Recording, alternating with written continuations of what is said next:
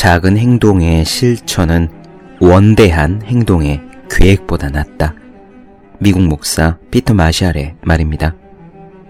고등학교 2학년 때였습니다. 학기 초 을에 그렇듯이 신상 정보를 작성하는 시간이 있었어요. 주소, 취미, 특기, 장래 희망 등을 종이에 적어내면 되는 거였죠. 취미 칸에 무엇을 적을까 고민하다가 그때 당시 매일같이 다이어리에 적었다 지웠다를 반복하며 즐거워했던 공부 계획이 떠올랐습니다. 영어 단어 하루 30개, 수학 문제집 한 단원 나흘에 끝내기, 뭐 대강 그런 식이었죠. 그래서 저는 취미에 계획 세우기라고 적었습니다. 하지만 솔직히 단 한 번도 없었어요. 다이어리에 써둔 계획을 지킨 적이 말입니다. 제가 실천한 공부 계획 중에서 가장 완벽했던 것은 고3 때 사회탐구 영역이었습니다. 윤리, 국사, 일반사회, 경제. 저는 한 과목당 대강 20일을 잡았죠. 계획은 그게 다였습니다. 그리고 하루에 두세 시간씩 교과서를 외웠습니다. 서두르진 않았지만 쉬지도 않았고 빼먹지도 않았어요. 노련한 쉐르파가 짐을 지고 산을 오르듯 느릿느릿 걸었습니다. 결국 계획했던 일자와 불과 며칠의 오차로 사회탐구 전 과목을 모두 끝냈습니다. 수능을 볼 때 이 과목에서 두 개 틀렸던 기억이 납니다. 중요한 것은 계획 자체가 아닙니다. 밭을 가는 소처럼 꾸역꾸역 실천하는 것입니다. 여러분의 에너지를 계획 세우는데 소비하지 맙시다. 일정은 거칠게 잡되 비단에 술을 놓듯 착실하게 실천해야 합니다. 365공 비타민 계획을 세우는데 에너지를 소비하지 말라의 한 대목으로 시작합니다.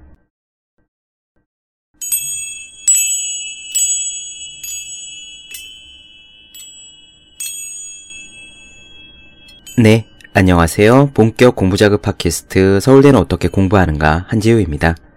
우리는 지금 월러스 워틀스의 부의 비밀을 나눠드리고 있습니다. 오늘부터 본격적으로 월러스 워틀스의 이야기가 나가요. 우선 그가 설명하는 우주의 기본 원리 부분입니다.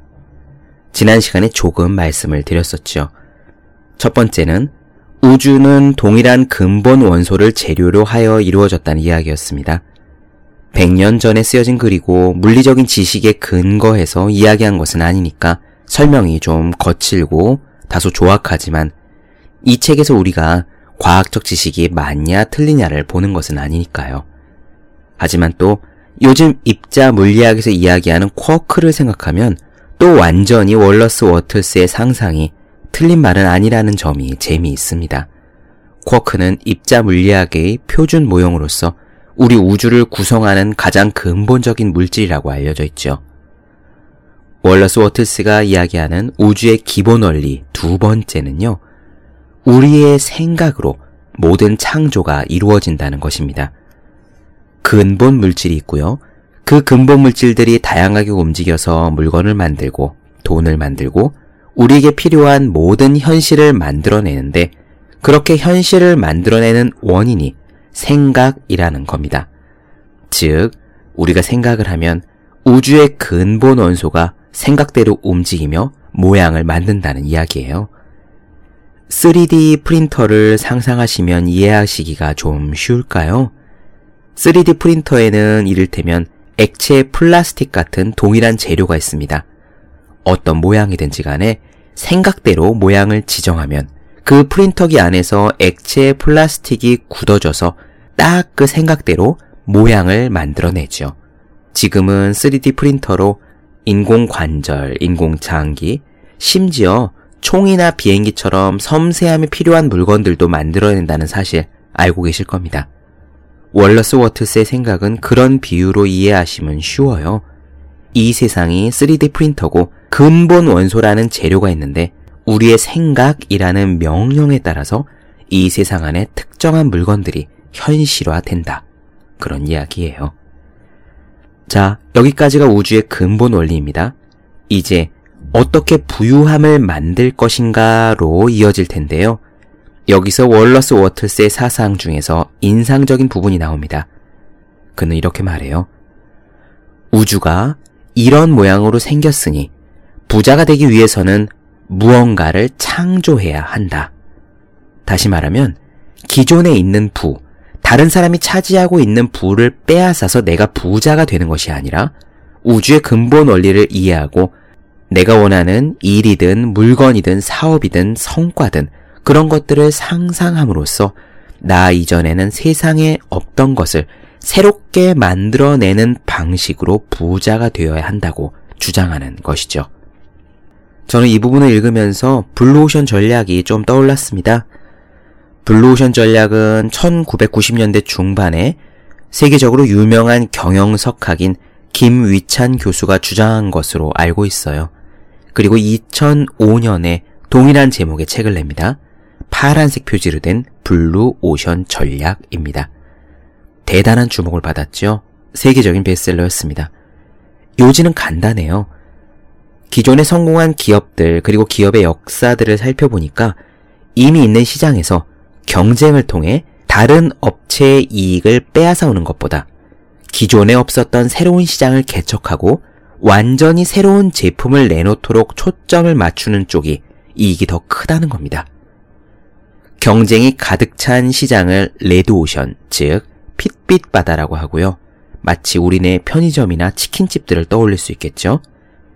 반대로 기존에 없던 새로운 시장을 블루오션, 파란 바다라고 불러서 이 전략이 생겨났습니다. 생각을 해보면 큰 돈을 번 사람들은 그래요.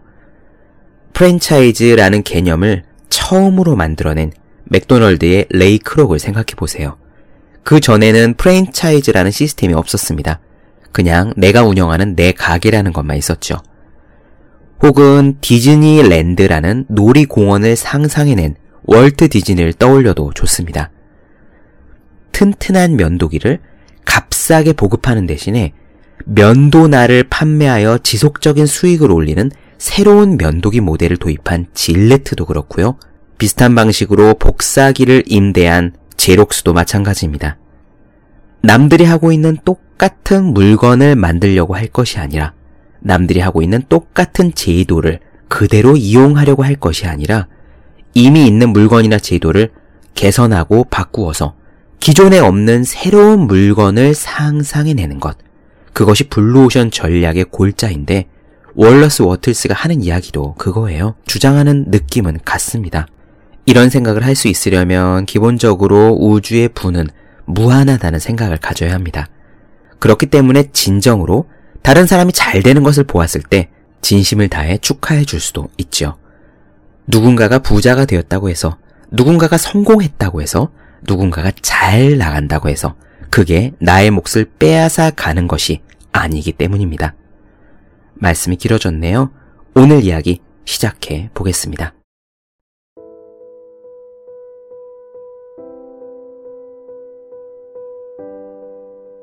다른 사람들이 부를 독점한 뒤에 그 주위에 담장을 쌓아두어 당신에게로 올 부가 오지 못하는 법은 없다. 특정 분야의 일을 못하게 될 경우는 있을지 모르지만 길은 언제나 열려있기 마련이다.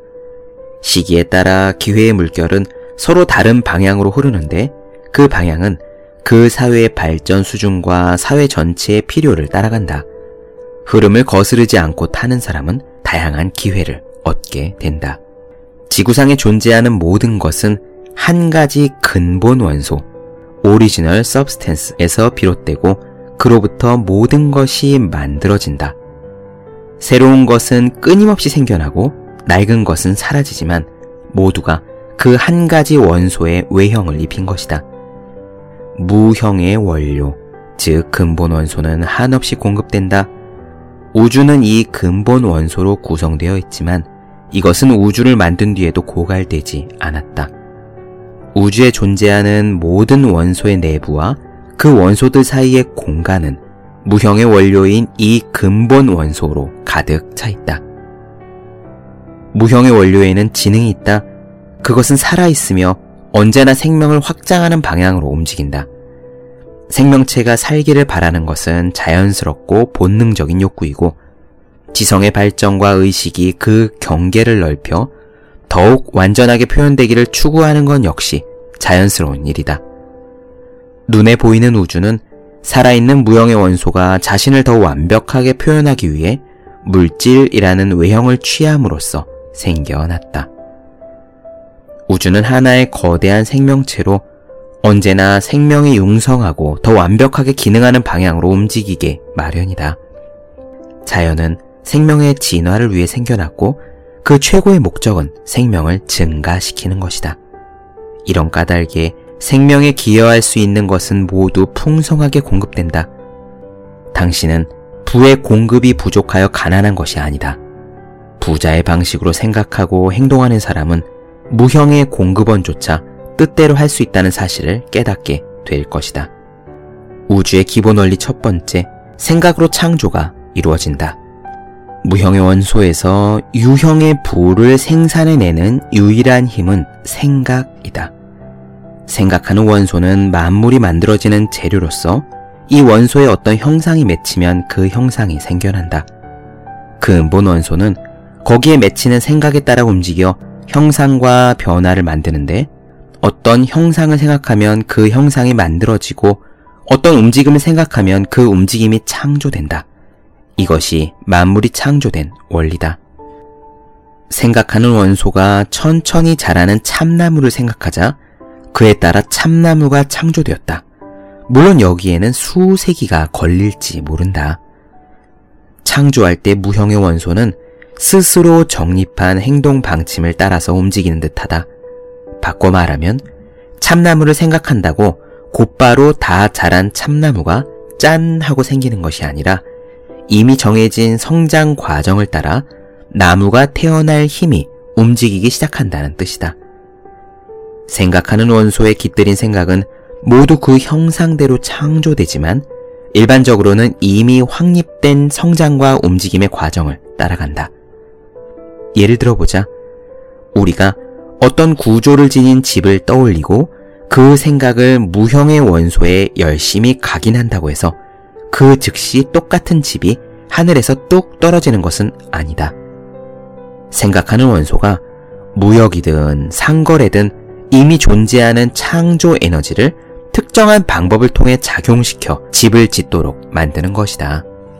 시간이 걸리더라도 근본 원소에 각인된 생각 그대로 형상화된다는 것을 잊지 말아야 한다. 사람은 생각의 중심이 되는 존재로서 의지에 따라 생각을 일으킬 수 있다. 사람이 만들어내는 사물은 무엇이든 먼저 생각으로 존재해야 한다. 먼저 생각이 있지 않고서는 어떤 사물도 만들어낼 수는 없는 법이다. 나는 누구든지 그렇게 할 수 있음을 이야기하려고 한다. 그 첫 번째 과정으로 먼저 세 가지 근본 명제를 언급하겠다. 일단, 만물의 창조 원인인 무형의 원소가 존재한다고 가정해보자. 눈에 보이는 수많은 존재들은, 모든 존재들은 모두 한 가지 원소의 다양한 표현일 뿐이다. 무생물계와 생물계에 존재하는 다양한 생명체들은 모두 똑같은 원료에서 만들어진 것에 불과하다. 또 이 원소는 생각을 통해 거기에 깃들인 생각대로 창조된다. 근본 원소에 깃들인 생각은 그 형상을 띠게 된다. 사람은 생각의 중심이 되는 존재로서 독자적으로 생각을 할 수 있다. 따라서 사람은 자신의 생각을 근본 원소에 전달하여 자신이 생각하는 것을 창조하거나 만들어낼 수 있는 것이다. 요약해보면 이런 이야기다. 첫째, 만물이 창조되는 근본에는 무형의 근본 원소가 존재하는데 이것은 우주 공간 전체에 스며들어 있다. 둘째, 이 근본 원소에 생각이 깃들면 그 생각대로 사물이 창조된다. 셋째, 사람은 사물을 생각할 수 있고 그 생각을 무형의 원소에 각인시킴으로써 자기가 생각하는 대상을 그대로 창조할 수 있다. 나는 앞에서 부자의 방식으로 행동함으로써 부자가 될 수 있다고 말했다. 그렇게 되려면 먼저 부자의 방식으로 생각할 수 있어야 한다. 사람의 행동 양식은 사고 방식과 직결되어 있다. 따라서 원하는 방식으로 행동하려면 먼저 원하는 방식으로 생각하는 능력부터 길러야 한다. 이것이 부자가 되는 첫 걸음이다. 사실 원하는 대로 생각한다는 말은 보이는 대로 받아들이는 것이 아니라 진실을 생각할 수 있다는 뜻이다. 이를 실제로 실행하려면 눈에 보이는 대로 받아들일 때보다 훨씬 많은 노력이 필요하다. 사람들이 그 무엇보다 몸을 움츠려 피하는 것은 바로 지속적이고 일관된 생각을 하는 일이다. 이것은 세상에서 가장 고된 노동이다. 지속적이고 일관된 생각을 하는 일은 실제로 정말 어렵다. 특히 눈에 보이는 현실이 진실과 정반대일 때는 더욱 그렇다. 우리 눈에 보이는 세계에 나타나는 모든 외형은 그것을 보는 우리의 마음 속에 어떤 이미지를 만들어내는데 이 이미지에 휘둘리지 않으려면 진실에 관한 생각에 집중하여 우리가 원하는 바를 마음속에서 놓치지 말아야 하기 때문이다. 병든 사람들에게 둘러싸인 채 건강을 상상하거나 가난한 사람들 한가운데서 부유함을 상상하려면 많은 노력이 필요하지만 애를 써서 결국 그 힘을 얻는 사람은 누구나 운명의 주인이 될 수 있다. 그런 사람은 자신의 운명을 정복하여 원하는 것을 모두 얻을 수 있다. 강조하기 위해 한 번 더 반복하겠다. 첫째, 만물이 창조되는 근본에는 무형의 근본 원소가 존재하는데 이것은 우주 공간 전체에 스며들어 있다. 둘째, 이 원소의 생각이 깃들면 그 생각대로 사물이 창조된다. 셋째, 사람은 사물을 생각할 수 있고 그 생각을 무형의 원소에 각인시킴으로써 생각하는 대로 대상을 창조할 수 있다. 우주의 기본 원리 두 번째, 생명은 번성하기를 바란다. 당신이 만약 지금까지 가난을 신의 뜻으로 여겼다면 얼른 그런 생각에서 벗어나라. 또한 신의 목적을 위해 당신이 앞으로도 가난해야 한다는 식의 낡은 관념도 완전히 지워버려야 한다. 모든 존재와 하나이고 모든 존재의 근본에 있으며 따라서 당신 안에도 존재하는 무형의 원소는 의식이 있는 존재다. 의식이 있는 존재이기에 다른 모든 의식 있는 생명체와 마찬가지로 근본 원소 또한 생명이 용성하기를 바라는 본능적인 성향이 있다. 모든 생명체는 생명을 확장시킬 길을 찾을 수밖에 없는데 생명이란 살아간다는 그 자체만으로도 점점 확장될 필요를 가지고 있기 때문이다. 생각해보라. 씨앗이 땅에 떨어지면 싹을 틔우고 살아가는 동안 수많은 씨앗을 만들어낸다. 생명은 살아가면서 증가하고 항상 더 많아지는 쪽으로 움직이려 한다. 계속 존재하려면 그럴 수밖에 없는 거다. 부유해지고 싶어 하는 마음은 한마디로 충만하기를 바라는 생명의 욕구, 더 나아지려는 욕구이다. 이것은 아직 드러나지 않은 가능성을 발휘하려는 욕구이며 식물을 자라게 하는 원동력과 마찬가지로 자신을 더 많이 드러내려는 생명의 욕구에서 비롯된다. 살아있는 무형의 원소도 위에서 언급한 이러한 법칙을 따른다. 무형의 원소는 성장하려는 욕구로 가득하고 그런 까닭에 생명을 창조한다. 무형의 원소는 당신 안에서 또 당신을 통해서 성장하기를 바란다. 그러므로 무형의 원소는 우리가 가능한 한 많이 갖기를 원한다. 다른 말로 표현하자면 이렇다. 하나님도 우리가 부유해지기를 바란다. 우주는 우리가 바라는 모든 것을 갖게 되기를 진실로 바란다. 자연은 우리의 계획에 찬성한다. 모든 것은 우리를 위해 존재한다. 이것이 진리임을 믿어라. 그러나 여기에는 조건이 있다. 우리의 목적과 무형의 원소의 목적은 반드시 조화를 이루어야 한다. 당신은 단지 쾌락이나 감각적인 만족이 아니라 참된 삶을 살기를 원해야 한다. 당신은 그저 동물적인 욕구를 만족시키며 돼지처럼 살기 위해서 부자가 되려는 것은 아닐 것이다. 당신은 오직 정신적인 쾌락을 즐기려고 지식을 쌓거나 야망을 이루거나 남들을 찍어 누르고 빛나거나 무조건 유명해지려는 이유만으로 부자가 되기를 바라는 것도 아닐 것이다. 당신은 타인을 위해 자신을 희생하고 박애주의와 희생의 기쁨을 경험하기 위해서만 부자가 되기를 바라는 것도 아닐 것이다. 우리가 부유해지기를 바라는 이유는 먹고 마시고 즐거워할 때가 되면 그렇게 하기 위해서 아름다운 것들을 가까이 하고 멀리 보이는 풍경을 바라보고 마음의 양식을 주고 지성을 개발하기 위해서 그리고 다른 사람을 사랑하고 자비로운 일을 하며 세상의 진리를 발견하도록 도와주기 위해서이다. 그러나 극도의 이타주의는 극도의 이기주의보다 낫지 않다. 그것은 양쪽 다 바람직한 생각이 아니다. 당신이 남을 위해 희생만 하기를 조물주가 바란다거나 그렇게 함으로써 조물주에게 좋게 보이겠다는 생각은 버려라. 신은 당신에게 그런 것을 요구하지 않는다. 신은 우리가 우리 자신을 최대한 개발하기를 바란다. 그렇게 함으로써 타인을 가장 많이 도와줄 수 있기 때문이다. 우리는 부자가 됨으로써 자신을 최대한 개발할 수 있으므로 부유해지는 것을 가장 우선시하는 일은 옳고 칭찬받을 만한 일이다. 그러나 반드시 기억하라. 무형의 원소는 전체가 잘 되기를 바라고 따라서 모두의 삶이 더 나아지는 방향으로 움직인다는 점을. 무형의 원소는 모든 사람의 내면에 똑같이 깃들여져 풍요와 생명을 바라며 누군가의 삶에 해를 끼치기를 원하지 않는다. 지혜로운 무형의 원소는 당신이 바라는 것을 가져다 주겠지만 다른 사람의 것을 빼앗아서까지 당신에게 주지는 않을 것이다. 당신은 반드시 경쟁 의식을 버려야 한다. 이미 창조된 것을 놓고 경쟁하지 말고 새로운 것을 창조해야 한다. 당신은 누구에게서 그 어떤 것도 빼앗을 필요가 없다. 당신은 지나치게 흥정할 필요도 없다. 당신은 남을 속이거나 이용할 필요 또한 없다. 당신은 남의 재산을 탐하거나 탐내는 눈으로 바라볼 필요도 없다.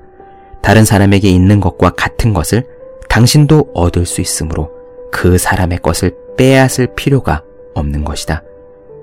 기억하라. 당신은 경쟁자가 아니라 창조자가 되어야 한다.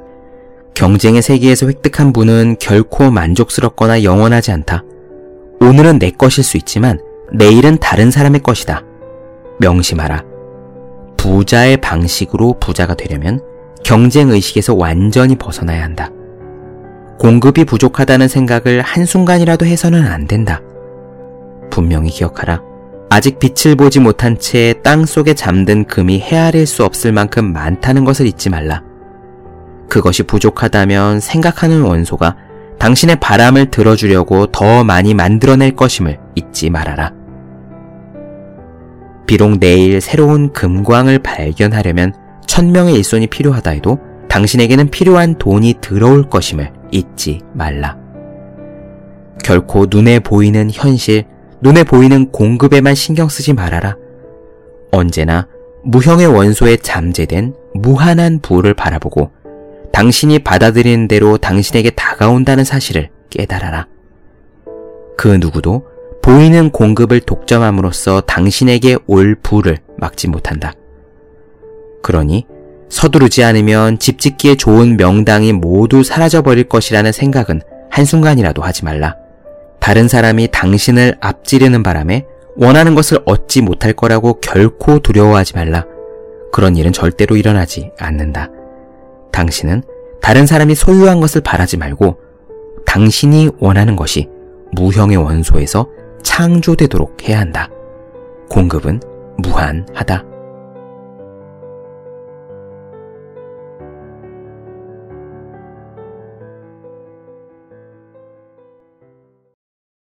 네, 본격 공부자극 팟캐스트 서울대는 어떻게 공부하는가? 월러스 워틀스의 부의 비밀 중에서 우주의 기본 원리 부분을 나눠드렸습니다. 더 많은 이야기가 궁금하신 분들, 질문사항 있으신 분들은 제 네이버 블로그 생의 즐거운 편지, 다음 카카오 브런치 한지우의 브런치, 인스타그램에서 해시태그 서울대는 어떻게 공부하는가 검색해 주시면 좋겠습니다. 또 매일매일 공부하시는 분들, 여러분 주변에 매일매일 공부하시는 그분들을 위해서요, 하루 한 페이지씩 읽고 공부할 의지를 북돋는 책, 보기만 해도 공부하고 싶어지는 365 공비타민 선물해 주시면 좋겠습니다. 오늘은 여기까지 할게요. 저는 다음 시간에 뵙겠습니다. 여러분 모두 열심히 공부하십시오. 저도 열심히 하겠습니다.